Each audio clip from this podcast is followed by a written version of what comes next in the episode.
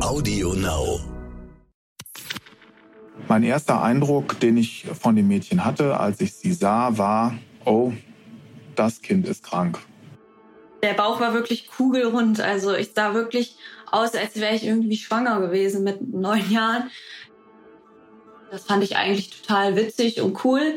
Und ich habe da auch gar kein Problem drin gesehen. Das war schon so ein komischer Moment, weil ich da lag und sie hat erstmal sehr lange Ultraschall gemacht und ist dann auf einmal auch sehr still geworden. Eine solche Erkrankung habe ich und haben auch meine Kollegen, die das Kind damals mitbehandelt haben, noch nicht gesehen. Und ähm, sowas habe ich auch seitdem bis heute nicht mehr gesehen in der Ausprägung. Also war erstmal was sehr Außergewöhnliches. Ärztinnen und Ärzte sollen Leben retten. Sie sollen Krankheiten erkennen und Leiden heilen. Aber was ist, wenn sich eine Krankheit nicht so leicht erkennen lässt?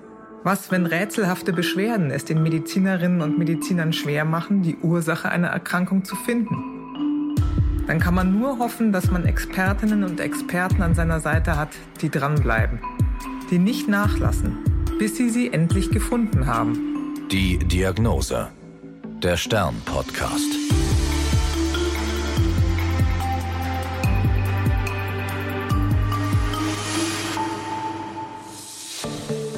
Heute zum Staffelstart rede ich nicht nur über eine Patientin, sondern auch mit einer Patientin. Die 18-jährige Milena hat mich angeschrieben. Ihr Fall ist nämlich außergewöhnlich. Milena war in ihrer Kindheit ein ganz normales Mädchen, gesund, aktiv, sportlich. Aber als sie neun Jahre alt war, änderte sich das ganz langsam. Mein erster Eindruck, den ich von dem Mädchen hatte, als ich sie sah, war, oh, das Kind ist krank. Und das ist ja schon was Besonderes, dass man den Kindern das so auf den ersten Blick ansieht. In vielen Fällen ist es so, dass man den Kindern ihre manchmal auch schwere Erkrankung nicht ansieht, sondern dass die Kinder häufig gar nicht so schwer krank oder vielleicht sogar gesund aussehen.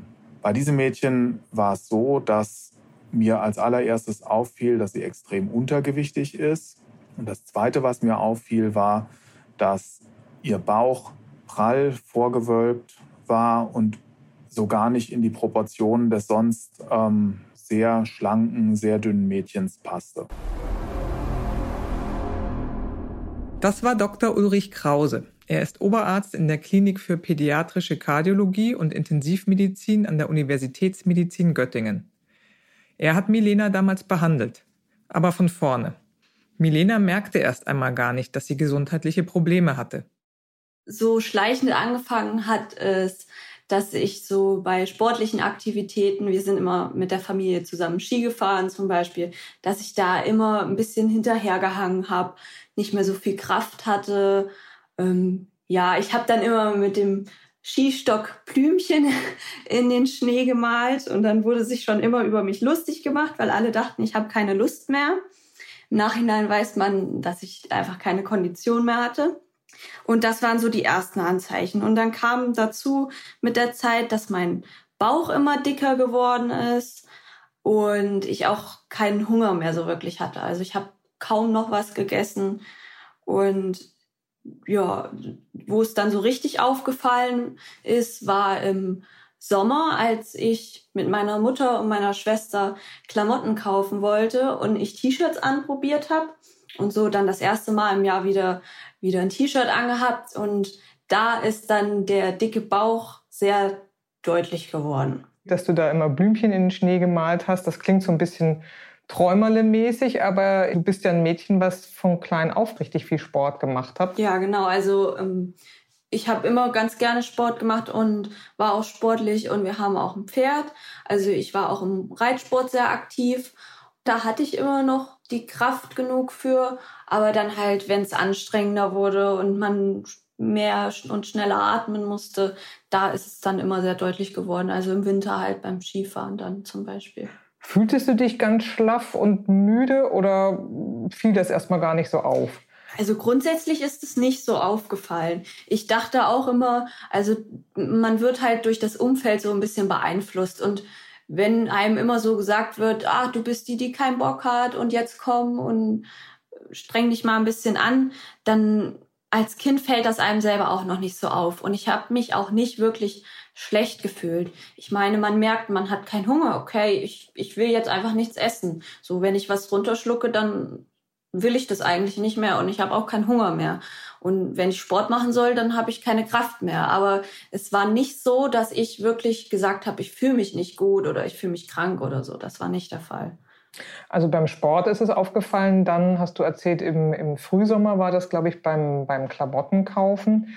Du hast gesagt, das war mit dem Bauch dann auffällig. Kannst du beschreiben, wie das aussah oder was ihr da gemerkt habt, was plötzlich so ins Auge sprang?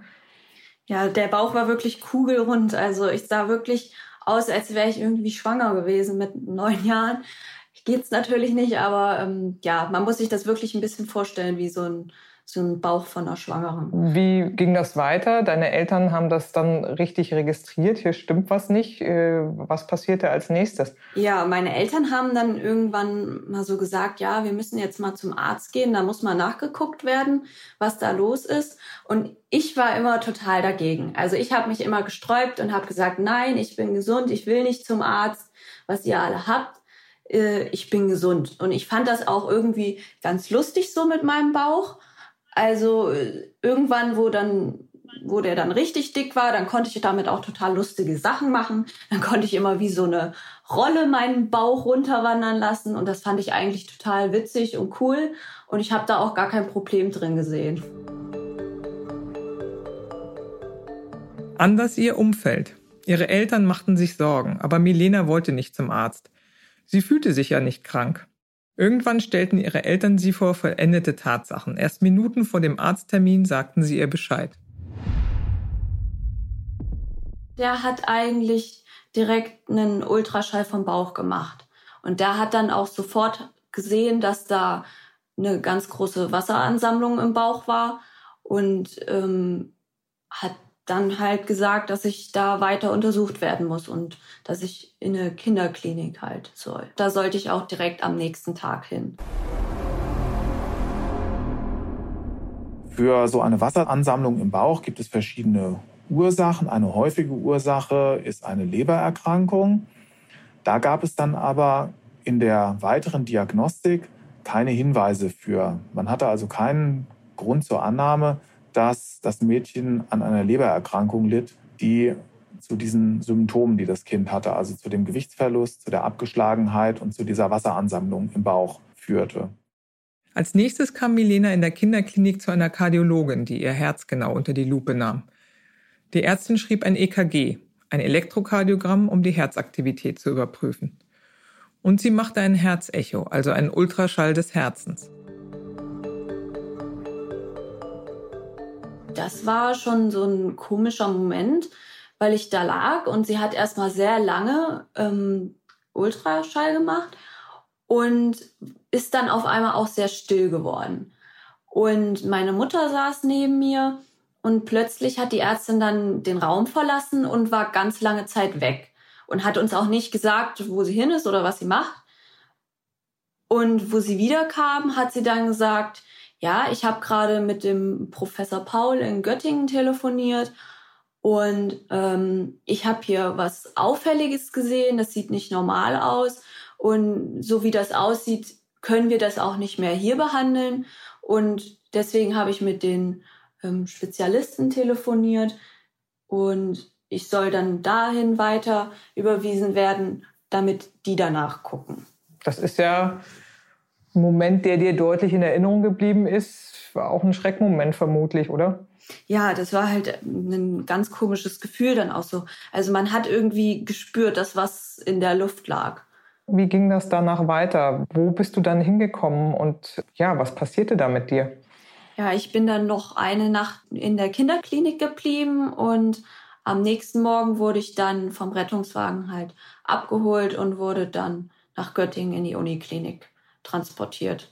Körperlich, in welcher Verfassung warst du? Bist du da lustig reingelaufen? Du hast erzählt, manchmal warst du so schwach, dass dein Vater dir helfen musste. Wie muss man sich das bildlich vorstellen? In welchem Zustand warst du da? Also so das normale Laufen in der Klinik rum, das ging noch. Das hat mich jetzt nicht sonderlich beansprucht.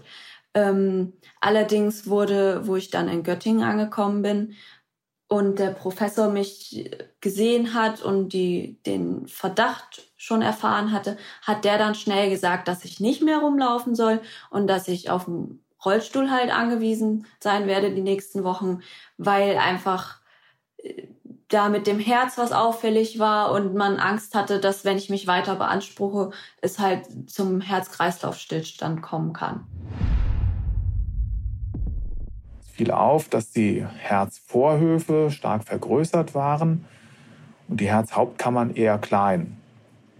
Deswegen schickten die Kollegen der Auswärtigen Kinderklinik das Mädchen dann in unsere Klinik, um hier weitere Diagnostik, vor allem bezüglich des Herzens zu veranlassen. Könnten Sie erklären, warum sowohl eine Lebererkrankung dann in besonderen Fällen als dann auch eine Herzerkrankung zu Bauchwasser führt? So dieser physiologische Zusammenhang, dass Sie den vielleicht noch mal klar machen könnten? Also eine Lebererkrankung kann zu Bauchwasser führen, weil in der Leber Eiweiße gebildet werden, die das Wasser eigentlich in den Blutgefäßen zurückhalten. Wenn diese Eiweiße von der Leber aufgrund einer Erkrankung nicht in ausreichendem Maß gebildet werden können, dann sucht sich das Wasser den Weg eben in die Körperhöhlen und die Bauchhöhle ist ähm, ja die Körperhöhle, wo letztendlich der Widerstand für das Wasser am geringsten ist und das Wasser fließt ja immer den Weg des geringsten Widerstandes und dann sammelt es sich eben in der Bauchhöhle. Grundsätzlich kann das Wasser sich aber auch in anderen Körperhöhlen bei einer Lebererkrankung ansammeln. Bei einer Herzerkrankung ist es ein bisschen anders. Da ist es so, dass ähm, sich das Wasser in der Bauchhöhle, aber auch in anderen Körperhöhlen, also zum Beispiel um die Lungen herum, ansammelt, weil der Blutfluss zum Herzen gestört ist. Das Blut sich also vor dem Herzen staut und dann muss man sich das so vorstellen, dass einfach aufgrund dieses Blutstaus vor dem Herzen das Wasser abgepresst wird aus den Blutgefäßen in die Bauchhöhle oder in andere Körperhöhlen hinein. So eine Herzerkrankung kann zum Beispiel zu einer eingeschränkten Herzfunktion, also zu einer schlechten Herzfunktion führen. Das Herz schafft es nicht, das Blut, was eigentlich ins Herz fließen müsste, wegzupumpen und dann kann es zu so einem Blutstau kommen. Bekam das Mädchen denn schon Medikamente gegen das Bauchwasser? Das klingt ja, ja ziemlich beeinträchtigend, wenn man sich vorstellt, da ist viel Wasser im Bauch. Und Sie haben ja auch gesagt, der Bauch war ja sehr vorgewölbt. Ähm, kann man da gleich was gegen tun? Genau, also das ist ja erstmal das Erste, was man tun würde, dass man weil es das Kind ja belastet und auch ähm, Beschwerden verursacht. Also wenn man da so viel Wasser im Bauch hat, drückt das natürlich und kann auch die Nahrungsaufnahme behindern, dass man entwässernde Medikamente verabreicht, um den Wassergehalt des Körpers zu senken und damit eben auch das Wasser aus der Bauchhöhle wieder zumindest teilweise herauszubekommen. Das ist keine Behandlung der Ursache, das ist eine rein symptomatische Therapie, die aber erstmal die Beschwerden des Patienten lindert, ohne dass es die Ursache behandelt. Mhm. Da muss man dann weiter gucken, was die Ursache ist und muss versuchen, dann die Ursache der Erkrankung tatsächlich zu behandeln. Das heißt, das waren die Vorinformationen, die Sie über das Mädchen hatten. Äh, neun Jahre, eigentlich sportlich, äh, Leistungsabfall, im, dünner geworden an Armen und Beinen, sehr vorgewölbter Bauch, Bauchwasser. Und jetzt stand die Frage im Raum, was ist mit dem Herzen los? Äh, das war ja quasi sozusagen der Startpunkt, wo Sie das Mädchen kennenlernten. Ähm, welche Verdachtsdiagnosen standen denn im Raum? Was hatten Sie im Kopf und was haben Sie als nächstes gemacht, um das abzuklären? Die Verdachtsdiagnosen, die im Raum standen, waren aufgrund des uns vorliegenden Ultraschallbefundes aus der Auswärtigen Kinderklinik eine Erkrankung des Herzens, die auf jeden Fall mit einer Füllungsstörung einhergeht. Und da gibt es zwei Erkrankungen, die da in Frage kommen. Das sind zum einen eine Erkrankung des Herzmuskels selber, bei der sich der Herzmuskel in der Füllungsphase des Herzens nicht mehr oder nicht mehr so gut ausdehnen kann, wie er das eigentlich muss, damit sich das Herz mit Blut füllt. Diese Erkrankung nennen wir restriktive Kardiomyopathie. Und die Alternative oder die andere in Frage kommende Erkrankung ist eine, nicht eine Erkrankung des Herzmuskels selber, sondern eine Erkrankung des Herzbeutels, bei der der Herzbeutel meistens aufgrund einer Entzündungsreaktion sich stark verdickt und durch diese Verdickung an Elastizität verliert und damit auch eine Füllungsstörung des Herzens verursacht, ohne dass der Herzmuskel selber erkrankt ist. Beides sind im Kindesalter sehr seltene Erkrankungen, aber aufgrund des Echokardiografiebefundes waren das die wahrscheinlichsten Differentialdiagnosen, an die wir denken mussten. Und das, was Sie eben beschrieben haben, diese Erkrankung des Herzmuskels selber, ich sage jetzt mal, das bekommt man als Kind einfach so. Woher kommt das? Diese Erkrankung des Herzmuskels, die restriktive Kardiomyopathie, die als eine mögliche Differentialdiagnose in Frage kam, ist eine angeborene Erkrankung des Herzmuskels durch eine Veränderung des Erbgutes. Bei dieser Erkrankung kommt es durch eine Veränderung des Erbgutes zu einer Veränderung der Anordnung der Herzmuskelfasern. Und dadurch kann sich dann das Herz in seiner Füllungsphase nicht mehr in dem Maße ausdehnen, wie es eigentlich erforderlich wäre, um eine ausreichende Menge Blut aufzunehmen. Dadurch staut sich dann das Blut vor dem Herzen und führt zu Beschwerden wie im Falle unserer Patientin. Es handelt sich also hier um, tatsächlich um eine angeborene Erkrankung. Wenn Sie sagen angeborene Erkrankung, könnte man ja denken, ja, das hätte doch irgendwie als Baby schon auffallen müssen. Mhm. Oder? Naja, solange die Kinder nicht symptomatisch sind und solange das Herz so eine Erkrankung kompensieren kann. Der Körper entwickelt ja bei verschiedenen Erkrankungen, nicht nur des Herzens, auch Kompensationsmechanismen. Ist es nicht zwangsläufig so, dass man das diagnostizieren muss oder früh diagnostizieren muss. Denn zum Beispiel eine Ultraschalluntersuchung des Herzens ist ja keine Routineuntersuchung, die bei allen Kindern im Rahmen der normalen Vorsorgeuntersuchungen, die der Kinderarzt durchführt, zum Beispiel durchgeführt werden. Ähm, auch ein Herzgeräusch, was man mit dem Stethoskop durch die Brustwand hören würde, tritt bei so einer Erkrankung nicht zwangsläufig auf. Es gibt andere Herzerkrankungen, die kann man tatsächlich früh diagnostizieren, weil sie ein Herzgeräusch verursachen. Wenn man zum Beispiel ein Loch in der Kammerscheidewand hat, das ist eine Herzerkrankung, die von den Kinderärzten im Rahmen der Vorsorgeuntersuchung häufig früh erkannt werden und die man dann auch früh diagnostizieren kann in den ersten Lebenswochen. Aber eine, eine so eine Kardiomyopathie, und da gibt es auch andere Formen noch von Kardiomyopathien, also Herzmuskelerkrankungen, die werden eher selten im Neugeborenen oder frühen Säuglingsalter diagnostiziert, sondern gar nicht so selten wird die Diagnose erst später im Kindesalter gestellt. Es standen jetzt also zwei Richtungen, sage ich mal, im Raum, zwei Diagnosen, die es hätten sein können. Wie sind Sie weiter vorgegangen und wie haben Sie herausgefunden, was es nun letztlich war? Ja, und das weitere Vorgehen war so, dass wir dann, nachdem wir das Kind in unserer Klinik aufgenommen hatten und natürlich erst einmal die nicht invasive, also wenig belastende Diagnostik, die die Kollegen in der Auswärtigen Klinik schon durchgeführt hatten, wiederholt haben. Das waren eine EKG-Untersuchung, also eine Ableitung der Herzströme und eine Ultraschalluntersuchung des Herzens, eine Echokardiographie und die Befunde der Kollegen bestätigt hatten, haben wir uns entschlossen, eine Herzkatheteruntersuchung durchzuführen. Bei der Herzkatheteruntersuchung verschaffen wir uns über die Leistenblutgefäße Zugang zum Herzen und können dann in allen Abschnitten des Herzens und den angeschlossenen großen Blutgefäßen Druckwerte und Sauerstoffsättigungswerte messen. Wir können die Herzhöhlen und die Blutgefäße darstellen, indem wir Kontrastmittel hineinspritzen. Und im Falle unserer Patientin war es auch wichtig, ein paar Herzmuskelproben zu gewinnen, um diese feingeweblich untersuchen zu können. Denn durch diese feingewebliche Untersuchung des Herzmuskels kann man eine Erkrankung des Herzmuskels, also eine Kardiomyopathie, feststellen oder aber ausschließen. Und das haben wir bei unserer Patientin gemacht. Wir haben also eine Herzkatheteruntersuchung durchgeführt und haben im Rahmen dieser Herzkatheteruntersuchung auch mehrere kleine Herzmuskelproben aus der Kammerscheidewand entnommen und diese zur feingeweblichen Untersuchung eingeschickt. Das haben Sie wohin eingeschickt? Das machen Sie nicht bei sich an der, an der Klinik oder in der Nähe? Nein, das ist eine, eine Untersuchung, die ähm, von spezialisierten Herzpathologen, also spezialisierten Ärzten, die sich mit der feingeweblichen Untersuchung von Herzmuskelgewebe auskennen, durchgeführt werden muss.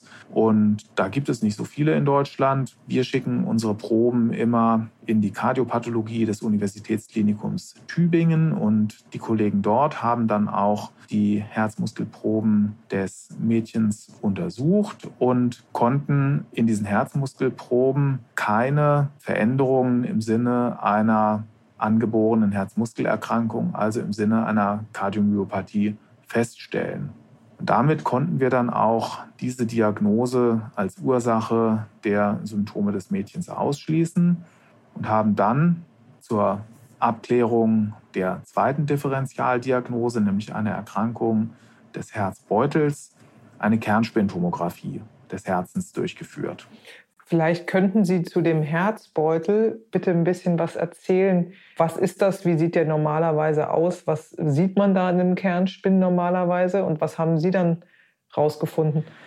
Ja, der Herzbeutel ist letztendlich eine sehr dünne Haut, die das Herz von außen umgibt. Und es gibt einmal eine dünne Hautschicht, die dem Herzen direkt aufliegt, dann einen sehr dünnen Flüssigkeitsspalt und dann nochmal eine darum liegende Haut, die wirklich papierdünn ist. Man kann durch diese Haut normalerweise durchsehen und die Aufgabe des Herzbeutels und des zwischen diesen beiden Blättern des Herzbeutels liegenden Flüssigkeitsspaltes ist es, dem Herz eine Höhle zu bieten, in der es sich bewegen kann. Das Herz ist ja ein Organ, was bei einem Erwachsenen in Ruhe 60 bis 80 Mal pro Minute schlägt und während des Schlagens sich bewegt. Und um diese Bewegung eben möglichst reibungslos zu gewährleisten, liegt das Herz in so einer Art ja, Verschiebeschicht, wenn man das so will, oder in einem, in einem kleinen flüssigkeitsgefüllten Beutel.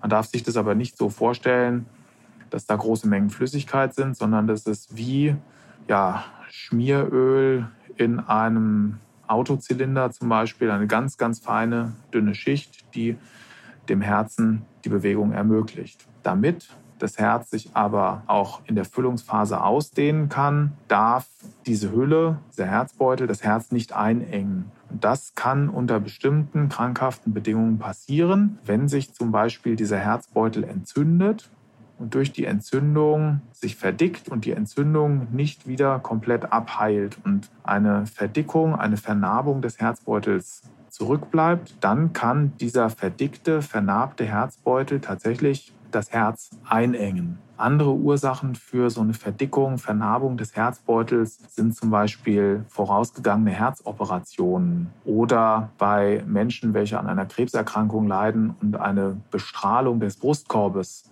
bekommen, kann diese Bestrahlung mit ionisierender Strahlung dazu führen, dass es zu einer Verdickung des Herzbeutels kommt. Da muss man dann, wenn so eine Verdickung des Herzbeutels vorliegt, muss man sich überlegen, muss man herausfinden, was die Ursache dafür ist.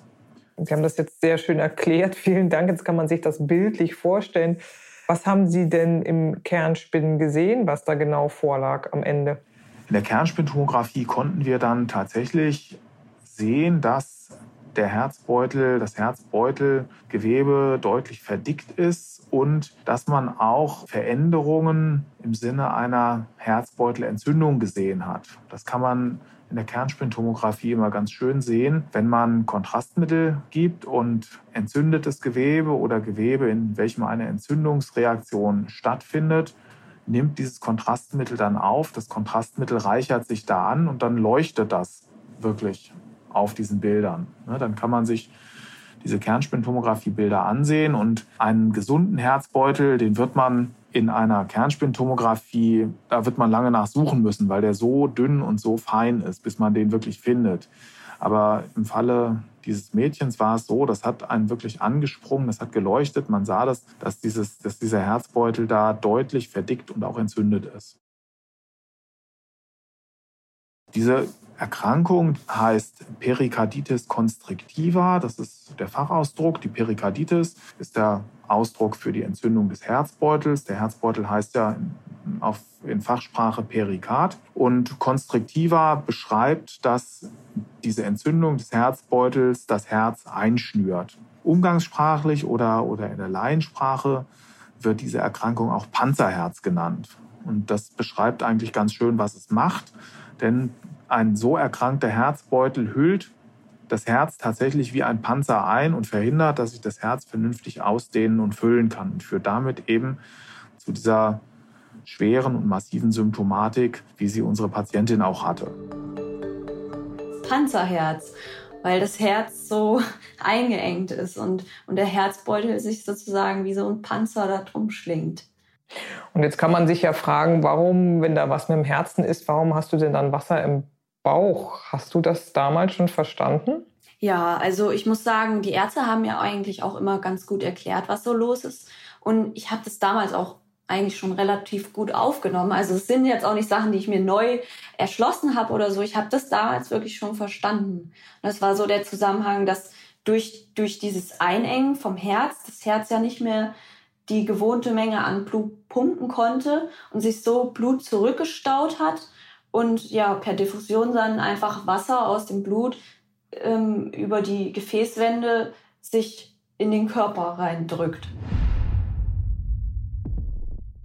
Also bei Erwachsenen gibt es diese Erkrankung auch. Das ist eine insgesamt seltene Erkrankung, während sie beim Erwachsenen am häufigsten ja, nach einer Tuberkulose auftritt oder auftrat, aber auch nach anderen entzündlichen Erkrankungen des Herzbeutels oder nach Herzoperationen oder nach Bestrahlungsbehandlungen des Brustkorbes auftritt, ist die Erkrankung im Kindesalter noch viel seltener und tritt im Kindesalter, ja, wenn man sowas mal im Kindesalter beschrieben findet, eigentlich nach entzündlichen Erkrankungen des Herzbeutels, die meist durch eine Virusinfektion hervorgerufen sind, auf. Hatten Sie denn sowas schon mal gesehen? Wie war das für Sie, als Sie die Bilder gesehen haben? Nein, also eine solche Erkrankung des Herzbeutels habe ich und haben auch meine Kollegen, die das Kind damals mitbehandelt haben, noch nicht gesehen. Und ähm, sowas habe ich auch seitdem bis heute nicht mehr gesehen in der Ausprägung.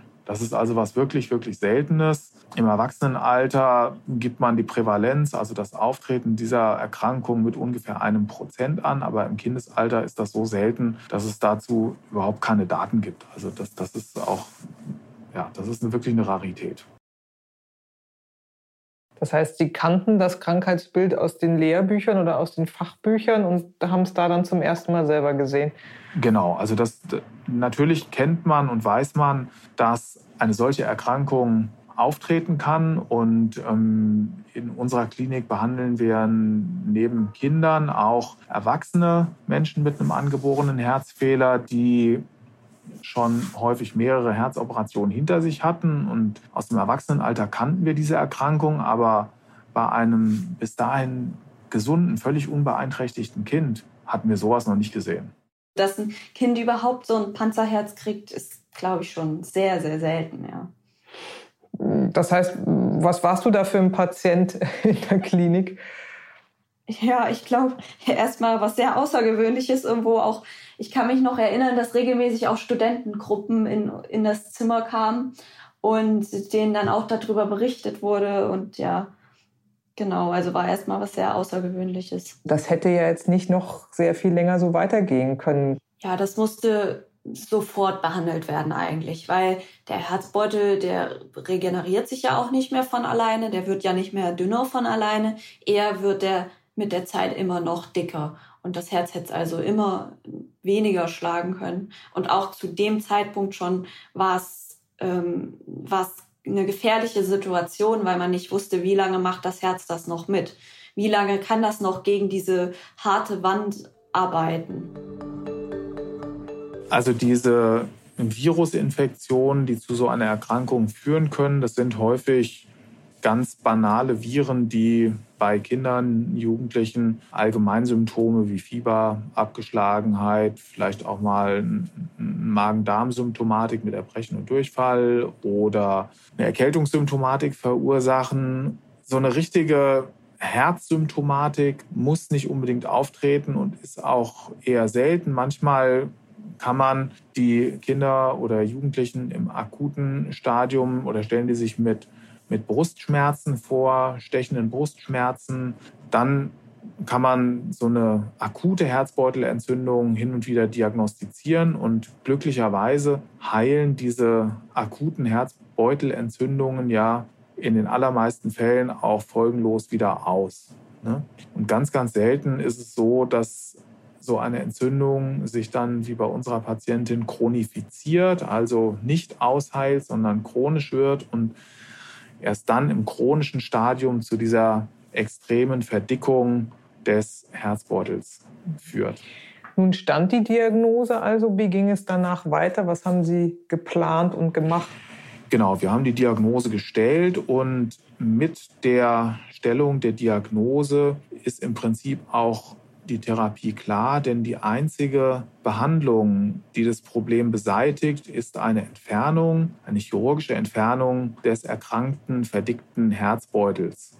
Also man muss dann tatsächlich diesen Herzbeutel, der das Herz einschnürt und der dem Herzen die Möglichkeit nimmt, sich zu füllen, den muss man entfernen und zwar möglichst komplett, dass da keine Reste von verdicktem Herzbeutelgewebe übrig bleiben, die den Herzmuskel in seiner Funktion weiter beeinträchtigen könnten. Und das haben wir dann geplant. Wir haben also die Patientin, nachdem wir die symptomatische Therapie, die die Kollegen bereits begonnen hatten, fortgeführt haben, nochmal für einige Tage nach Hause entlassen und haben sie dann, ich denke, es waren 10, 14 Tage nach dem ersten Aufenthalt unserer Klinik wieder aufgenommen, um dann eben durch unseren Kinderherzchirurgen diesen Eingriff durchführen zu lassen.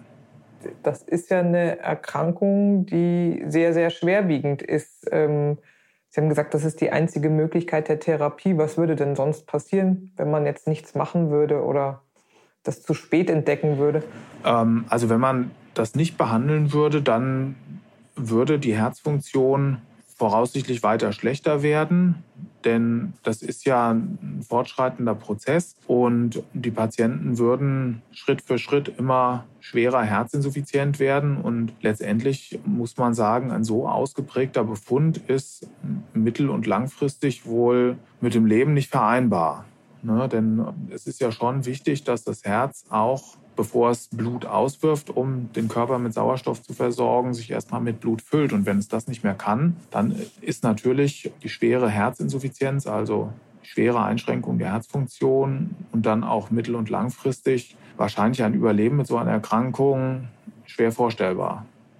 Das heißt, es stand ein lebensnotwendiger Eingriff bevor, beziehungsweise Ihr Kollege hat den durchgeführt. Haben Sie mit ihm gesprochen danach? Was hat er erzählt von der OP? Wie lange hat das gedauert? Was hat er da vorgefunden? Was hat er gemacht?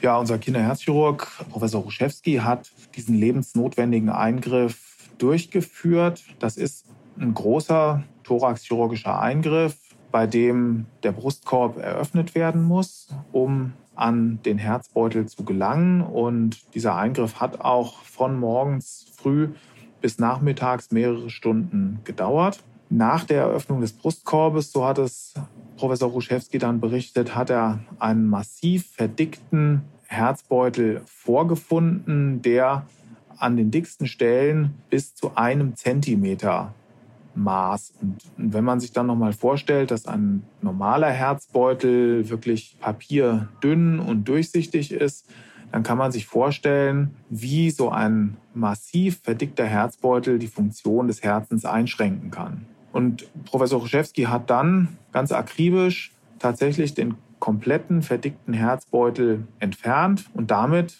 letztendlich der Patientin auch wieder zu einer normalen Herzfunktion verholfen.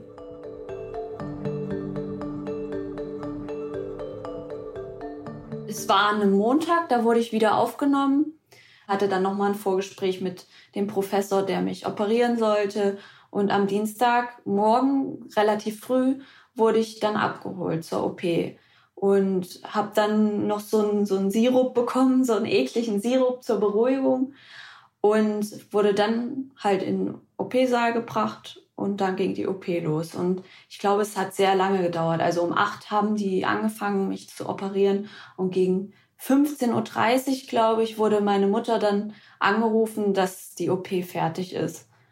Ja, und ich lag dann auf der Intensivstation und kann mich noch erinnern, dass wie ich aufgewacht bin, also die ersten Bilder, an die ich mich so erinnern kann, war der Professor, wie er mit meinen Eltern in, in der Tür von der Intensivstation stand. Und ich war erstmal, also man kriegt da noch nicht so viel mit nach so einer Narkose. Und ich habe dann wohl auf sie hat so gewirkt, als hätte ich gewunken, mit Händen und Füßen gewunken. Dabei habe ich nur gemerkt, dass ich so am ähm, Bett angebunden war mit meinen Händen und Füßen, damit ich mir halt keine Schläuche irgendwo rausreiße. Aber das war so die ersten Momente, wo ich dann gemerkt habe, äh, was ist hier los? Ich kann mich nicht so richtig bewegen. Und es hat dann wohl auf die anderen so gewirkt, als würde ich winken. Die kam danach ja zu Ihnen auf die Intensivstation. Wie geht es dann mit so einer Patientin weiter? Ich stelle mir ja vor, wenn das Widerlager am Herzen weg ist, wo es ja eigentlich im Beutel liegt, der Beutel ist dann nicht mehr da. Worauf muss man dann auf der Intensivstation achten?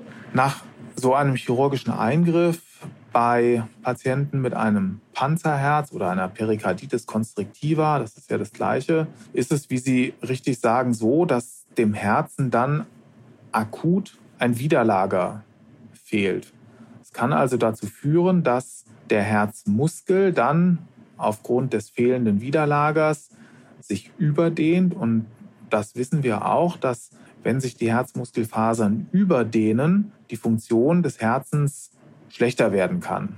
Und um das zu verhindern, haben wir dann, und das ist eine Vorgehensweise, die wir auch aus der Erwachsenenmedizin kennen, dem Mädchen ein Medikament gegeben für mehrere Tage, was den Herzmuskel tonisiert, was also verhindert, dass die Herzmuskelfasern sich überdehnen und dadurch eine Einschränkung der Herzfunktion entsteht. Aber nach, ich glaube, es waren fünf Tage, die das Kind bei uns auf der Intensivstation verbracht hat. Nach dieser Zeit hat sich das Herz dann an die neue Situation gewöhnt und wir konnten die tonisierende Therapie des Herzens beenden und das Mädchen auf unsere Normalstation verlegen. Dort hat sie sich dann weiter von dem chirurgischen Eingriff erholt und konnte dann auch einige Tage später in gutem Zustand nach Hause entlassen werden.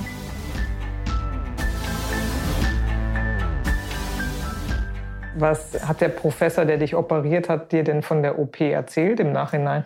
Ja, das war dann schon ein paar Tage später, als ich wieder auf Normalstation war. Da hat er halt erzählt, dass er sowas auch noch nie gesehen hat und dass das eine ganz schöne ähm, ja, Millimeterarbeit war und auch nicht leicht war. Und er, ich weiß noch, wie er gesagt hat, also sowas habe ich in meinem Leben noch nicht gesehen. Der Herzbeutel wurde dann halt bei mir komplett entnommen. Und das Schwierige war wohl, dass er tatsächlich auch schon nicht nur diese, nicht nur verdickt war, sondern an Teilen des Herzens auch schon mit dem Herzen regelrecht verwachsen war, also zu einem geworden ist. Und wenn man sich dann vorstellen muss, dass der Operateur da Herzbeutel von Herz abschneiden muss und man gar nicht richtig weiß, was ist hier noch Herz und was ist schon Herzbeutel, ja, ist natürlich nicht einfach. Du hast ja eben gesagt, du warst auf der Intensivstation ein paar Tage. Wie ging es danach weiter? Wie schnell konntest du auf Normalstation? Das klingt ja wirklich nach einem sehr großen und, und intensiven Eingriff. Äh, wie schnell hast du dich da wieder erholt? Ja, also eine Woche lag ich auf Intensivstation. Das war eigentlich schon länger als geplant, weil ich halt Medikamente bekommen habe, die das Herz sehr stark unterstützt haben. Und die konnte man nicht so schnell absetzen, wie man es vorhatte. Da, zusätzlich habe ich noch als Nebenwirkung von der OP dann eine Bauchspeicheldrüsenentzündung bekommen, weshalb das so ein bisschen alles verschlechtert hat. Ähm, und ja, nach einer Woche bin ich dann auf Normalstation gekommen. Bis dahin habe ich aber noch nicht wieder gestanden, bin auch noch nicht gelaufen. Auf der Intensivstation habe ich immer höchstens mal so eine Stunde am Tag in einem Stuhl gesessen. Und auf Normalstationen sollte ich dann ähm, wo ich da angekommen war, ins Untersuchungszimmer laufen. Meine Mutter meinte eigentlich direkt, ja, sie nein, sie holt einen Rollstuhl, ich soll, ich soll ähm, da hingefahren werden. Und ich habe dann gesagt, nee, komm, wir probieren das mal, ich probiere das mal. Und ich bin dann tatsächlich, das waren dann die ersten Schritte wieder irgendwie zum Untersuchungszimmer. Mit Hilfe zwar, aber immerhin selbstständig dahin gelaufen. Vom Krankenhaus, der erste Weg war dann erstmal zu meinem Pferd tatsächlich wieder, bevor ich irgendwo anders hin bin, sind wir zu meinem Pferd gefahren und dann habe ich das erstmal wieder besucht. Und das war ja auch eine ganz große, ich sag mal, Reha-Maßnahme für mich. Ja, das hat schon sehr gut getan. Reiten durfte ich nicht so schnell wieder. Da musste ich drei Monate warten, bis das Brustbein halt wieder zusammengewachsen ist. Ja, aber auch so einfach wieder da sein zu können, das war und mal am Hals klopfen zu können, war schon gut. Wie ist es denn mit den sportlichen Aktivitäten, wie du im Alltag zurechtgekommen bist, dann nach und nach äh, aufwärts gegangen? Also erstmal hatte ich von der sehr großen Narbe halt auch dann eine Schonhaltung mir total angewöhnt und ich hatte immer sehr die Schultern so nach vorne und das hat auch alles wehgetan und gespannt. Ähm, und dann war noch so eine Art Kleber, also ich, mir wurden keine Fäden an der Narbe an sich gezogen, sondern da war so ein Wundkleber drüber. Der ist dann mit der Zeit auch abgegangen und das war auch nochmal sehr unangenehm. Aber als Tipp hatten wir dann ähm, ins Schwimmbad zu fahren und dann waren wir auch tatsächlich dann ein paar Mal im Schwimmbad da ist dann dieser Kleber auch ein bisschen besser abgegangen. Und ja, das war so das Erste, was ich wieder gemacht habe. Ein bisschen zu schwimmen halt. Und wie lange hat es gedauert, bis du dann richtig wieder auf der Höhe warst und viel mehr machen konntest? Ja, also so nach zweieinhalb Monaten bin ich dann auch mal wieder auf dem Pferd gestiegen und und durfte mal wieder so auf einen ganz liebes nur, damit ich auch ja nicht runterfalle. Ähm, ja, also es hat schon ein bisschen gedauert, aber so von der Leistungsfähigkeit, das ging eigentlich relativ schnell wieder. Ja, das Mädchen hat sich routinemäßig einige Wochen nach der Entlassung aus unserer stationären Behandlung bei uns wieder vorgestellt und im weiteren Verlauf dann in regelmäßigen, etwas längeren Abständen. Und letztendlich muss man sagen, hat sich die Patientin doch recht schnell von dieser schweren Herzbeutelerkrankung und dem großen chirurgischen Eingriff erholt und hat sich jetzt im Langzeitverlauf dann völlig normal ohne irgendwelche Residuen, also ohne irgendwelche Folgeschäden entwickelt und die Herzfunktion hat sich normalisiert und auch die Patientin, die Belastbarkeit der Patientin hat sich völlig normalisiert und dank der Behandlung konnte sich ähm, die Patientin dann im Weiteren völlig normal entwickeln und es bestehen keine Probleme mehr.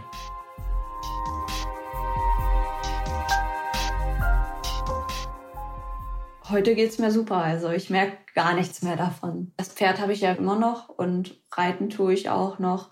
Also da bin ich eigentlich sehr leistungsfähig wieder und in Sachen Sport nicht mehr eingeschränkt. Wenn du dein Abitur gemacht hast, was sind die nächsten Pläne? Was möchtest du gerne machen? Ja, ich möchte eine Ausbildung zur Notfallsanitäterin im September anfangen. Das heißt, du äh, möchtest gerne auf dem Rettungswagen mitfahren? Ja. ist das, ähm, meinst du, ist das durch die eigene Krankengeschichte so angetriggert worden oder?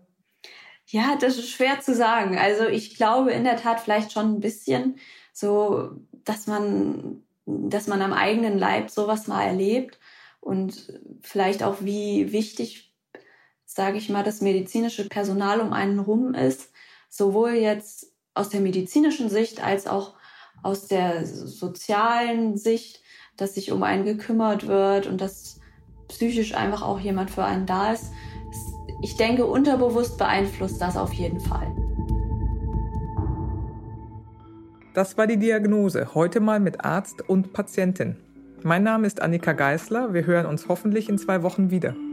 Die Diagnose, der Stern-Podcast.